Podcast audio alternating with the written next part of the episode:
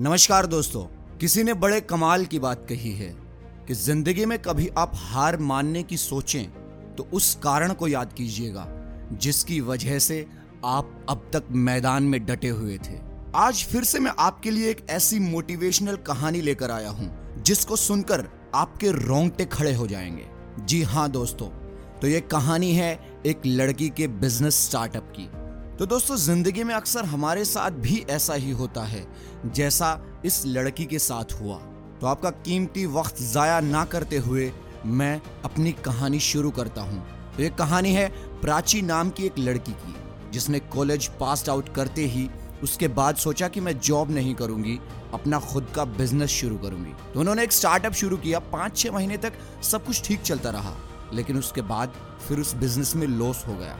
और वो स्टार्टअप बंद हो गया। दोस्तों ने भी शुरुआत में काफ़ी मदद की थी, लेकिन साथ ही धीरे धीरे करके दोस्तों ने भी मदद करनी बंद कर दी।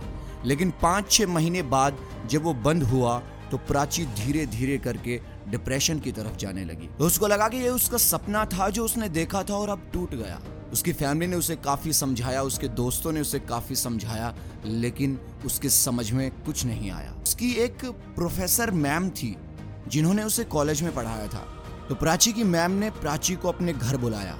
और प्राची जब वहाँ पहुँची तो मैम ने उससे कहा कि, बेटा, क्या कारण है? मुझे मालूम चला कि आप ठीक नहीं हैं और अपने बिज़नेस स्टार्टअप को लेकर बहुत परेशान हैं।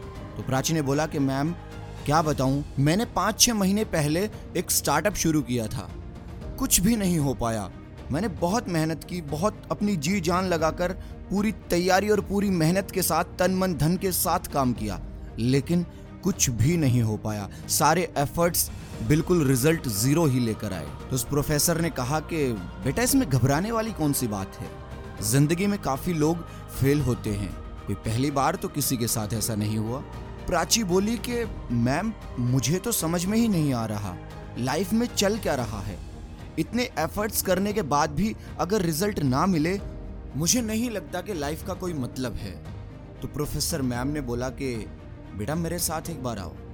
और वो अपने गार्डन की तरफ़ लेकर गई। तो शुरुआत में एक टमाटर का पौधा उसको दिखाया, जो कि मर चुका था। प्राची से कहा कि, बेटा, इसको देखो।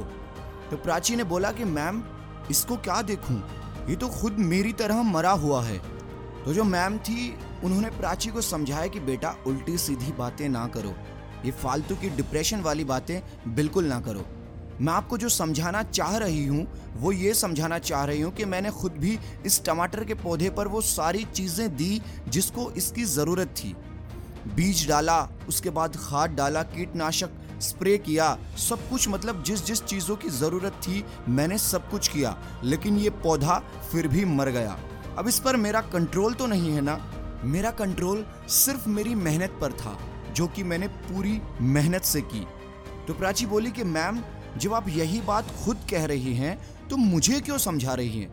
आप खुद ही तो कह रही हैं कि मेहनत हम कर सकती हैं, लेकिन रिज़ल्ट पर हमारा भरोसा बिल्कुल नहीं है।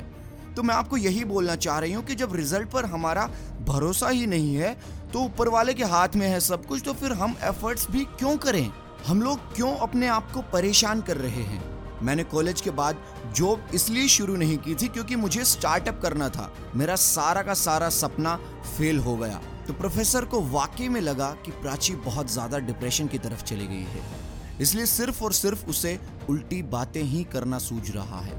उन्होंने एक बार फिर से समझाया कि बेटा, मेहनत हमारे हाथ में है रिज़ल्ट हमारे हाथ में नहीं है। फाइनल आउटकम कभी भी हमारे हाथ में नहीं होता। तुम समझती क्यों नहीं हो?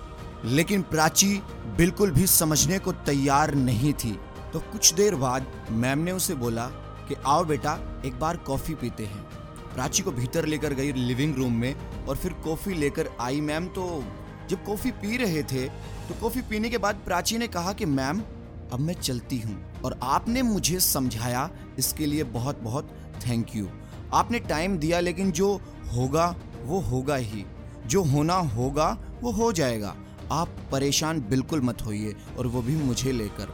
तो जब वो चलने लगी तो प्राची की मैम ने उससे कहा कि, बेटा, एक बार सिर्फ़ एक मिनट के लिए मेरे साथ आओ। तो प्राची की मैम अपने घर के पीछे वाले एरिया की तरफ़ प्राची को लेकर गई, जहाँ पर एक स्टोर रूम था। तो स्टोर रूम का जब दरवाज़ा खोला, जैसे ही दरवाज़ा खोला तो अंदर लाल ही लाल टमाटरों का ढेर लगा हुआ था। प्राची चौंक गई।